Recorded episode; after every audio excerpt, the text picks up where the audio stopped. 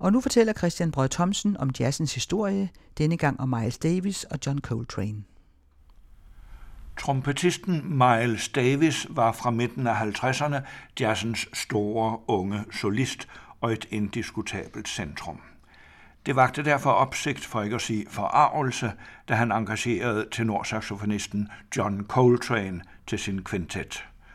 Hvor Davis' spil var modent og velovervejet, strittede Coltranes i alle retninger. Davis og Coltrane var faktisk jævnaldrende, da de indledte deres samarbejde. Begge var 29 år. Men hvor Davis havde en 10 år lang solistkarriere bag sig, var Coltrane et ubeskrevet blad. Han havde været ensemblemusiker i altsaxofonisten Johnny Hodges Big Band og fremhævede livet igennem Hodges klassisk smukke saxofonspil som sit ideal, hvad der ærligt talt var svært at forstå, når man hørte Coltrane. De fleste korsede sig over ham og fandt hans spil retningsløst og jappende. Det blev kaldt anti-jazz, og mange mente, det varslede jazzens død snarere end dens fremtid. Men Miles Davis hørte rigtigt. Coltrane udviklede sig de næste år til at blive jazzens betydeligste tenorsaxofonist, og hørt i dag med bagklogskabens skarpe ører, er hans første indspilninger med Davis måske ikke så tossede endda. Her for eksempel Sonny Rollins lejende komposition Oleo, hvor Davis og Coltrane akkompagneres af det, der blev kaldt 50'ernes bedste rytmegruppe, pianisten Red Garland, bassisten Paul Chambers og ikke mindst trommeslageren Philly Joe Jones.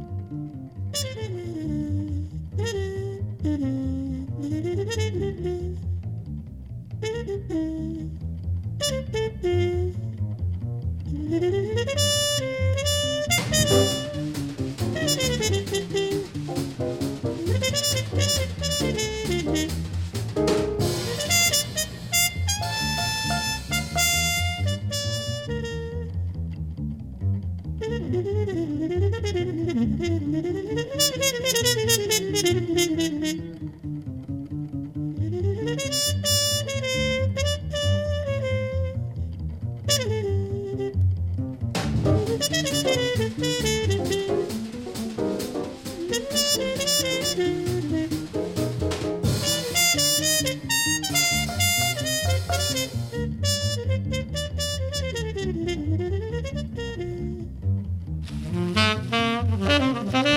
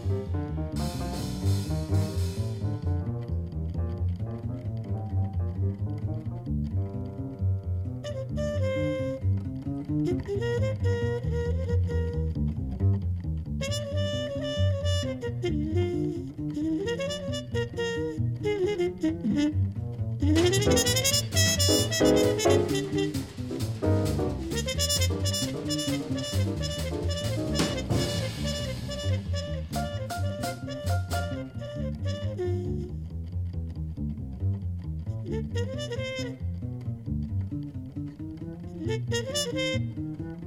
you.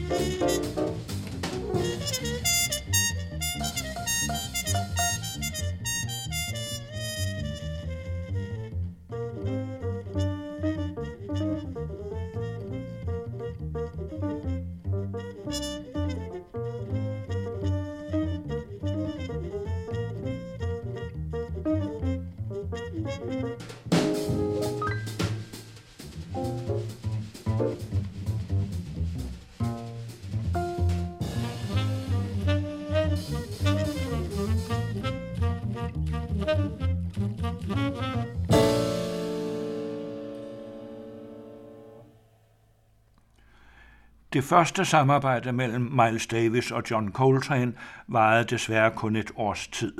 Så var Davis nødt til at fyre ham, fordi også Coltrane var fanget ind af den svøbe, der hervede jazzen i 40'erne og 50'erne, nemlig narkotika. Men at blive fyret fra sit drømmejob blev samtidig Coltranes redning, i det han underkastede sig en kold tyrker – og da han var blevet afvendet, blev han engageret af ingen ringer end pianisten Thelonious Monk. Monk var veteranen, der var blevet en myte. De færreste havde hørt ham spille live, fordi han efter en konflikt med politiet for syv år siden havde fået inddraget den spilletilladelse, som var nødvendig i New York. Coltrane var derimod den uregerlige opkomling, og veteranen og opkomlingen klædte hinanden. Coltrane samlede sig, mens Monk eksploderede af fryd efter den lange blacklisting. I sidste halvdel af 1957 spillede de på Five Spot i New York, som nu blev jazzens indsted.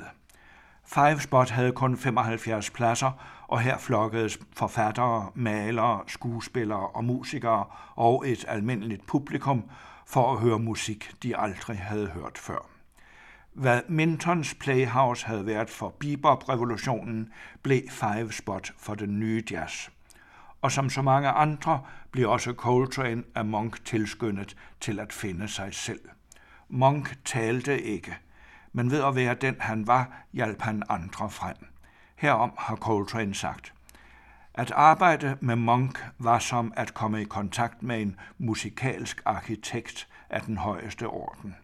Jeg lærte af ham i enhver henseende, gennem sanserne, teoretisk og teknisk. Jeg talte til Monk om musikalske problemer, og han sad ved sit klaver og viste mig svarene blot ved at spille dem. Jeg jagtog ham spille og fandt ud af de ting, jeg havde brug for. Monk var en af de første til at vise mig, hvordan man spillede to eller tre toner samtidig på tenorsaxofonen. Det gøres med falsk fingersætning og ved at indstille læberne. Hvis alt falder i hak, kan man frembringe triader. Monk så bare på mit horn og følte mekanikken i, hvad der skulle gøres for at frembringe den effekt. thank you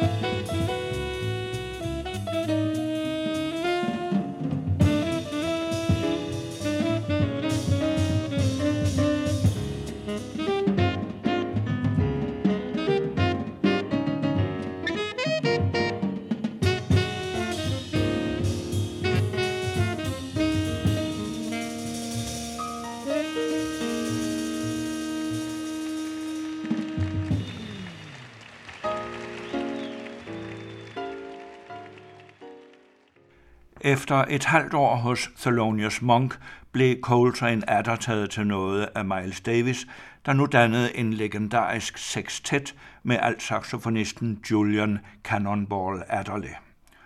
Kombinationen af netop disse tre blæsere er genial. Adderley er den udadvendte, joviale tyksak, hvis tilnavn Cannonball nok ikke bare hentyder til hans fysiske format, men også til, at han spiller som skudt ud af en kanon. Davis er hans ekstreme modsætning og har udviklet et spil, hvor han mere end nogensinde får det maksimale ud af et minimum af toner. Han spiller med en nøgenhed, hvor han dyrker den enkelte tones skønhed, og hvor han foretrækker den eftertænksomme pause frem for den hurtige figur og Coltrane er hans diametrale modsætning. Han forsøger at spille så mange toner som muligt på kortest mulig tid. Hvor Davis tænker i den enkelte tones klang, tænker Coltrane i grupper af toner og forsøger at spille alle de toner, der hører til i en akkord.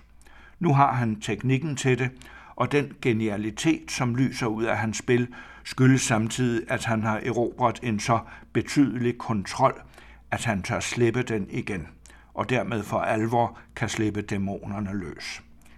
Sextettens første plade fra 1958 hedder Milestones, en dobbeltbundet titel, der både henviser til, at dens fundament er Miles' toner, og at den i øvrigt er a milestone, en milepæl i jazzen.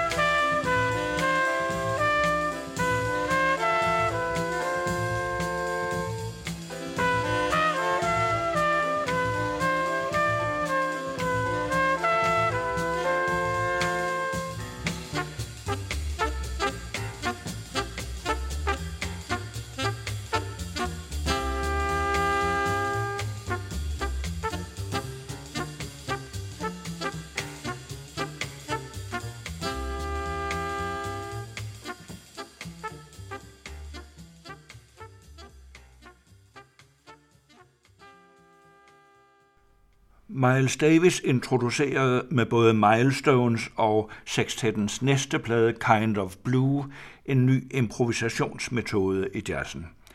I stedet for at improvisere over temaets akkordskift, var udgangspunktet nu et par skalaer, som tillod en større melodisk frihed. På Kind of Blue havde Davis, Coltrane og Cannonball Adderley fået en ny trio med den fremragende pianist Bill Evans i spidsen.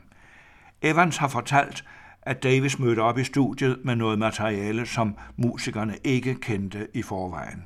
De fik heller ikke lov til at øve sig eller at gøre en optagelse om.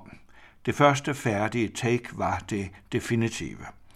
I sine berømte bagsidenoter til Kind of Blue associerer Bill Evans til en japansk malerteknik og skriver – der er en japansk malerkunst, hvor kunstneren tvinges til at være spontan.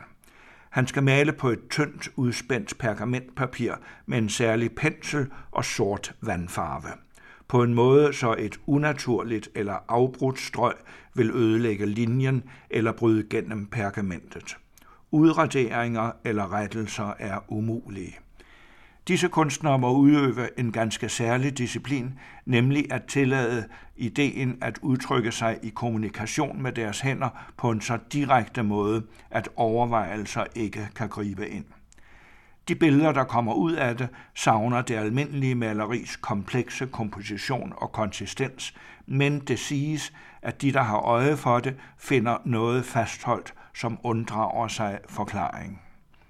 Denne overbevisning, at direkte handling er den mest meningsfulde eftertanke, tror jeg har fremmet udviklingen af den ekstremt hårde og unikke disciplin hos jazzmusikeren eller den improviserende musiker.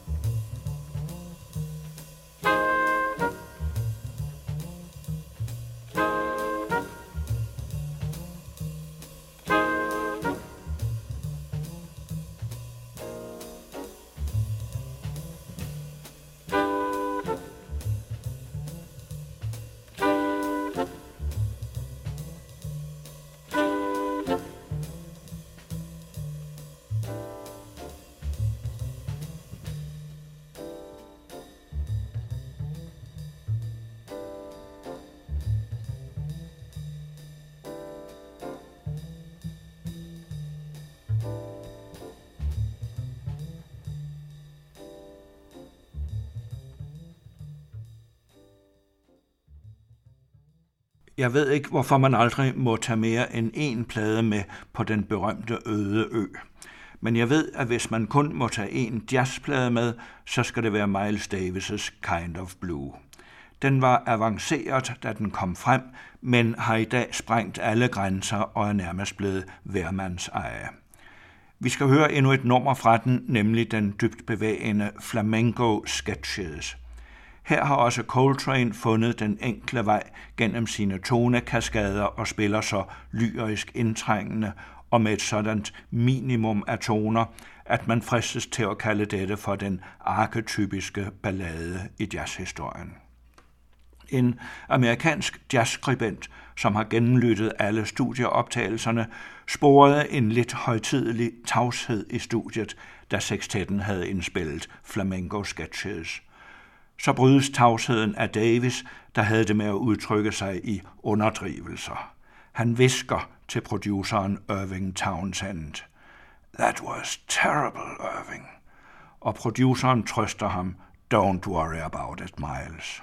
Sådan taler jazzmusikere, når det virkelig er alvor. Men hvordan kan man også reagere anderledes på kunst af dette format?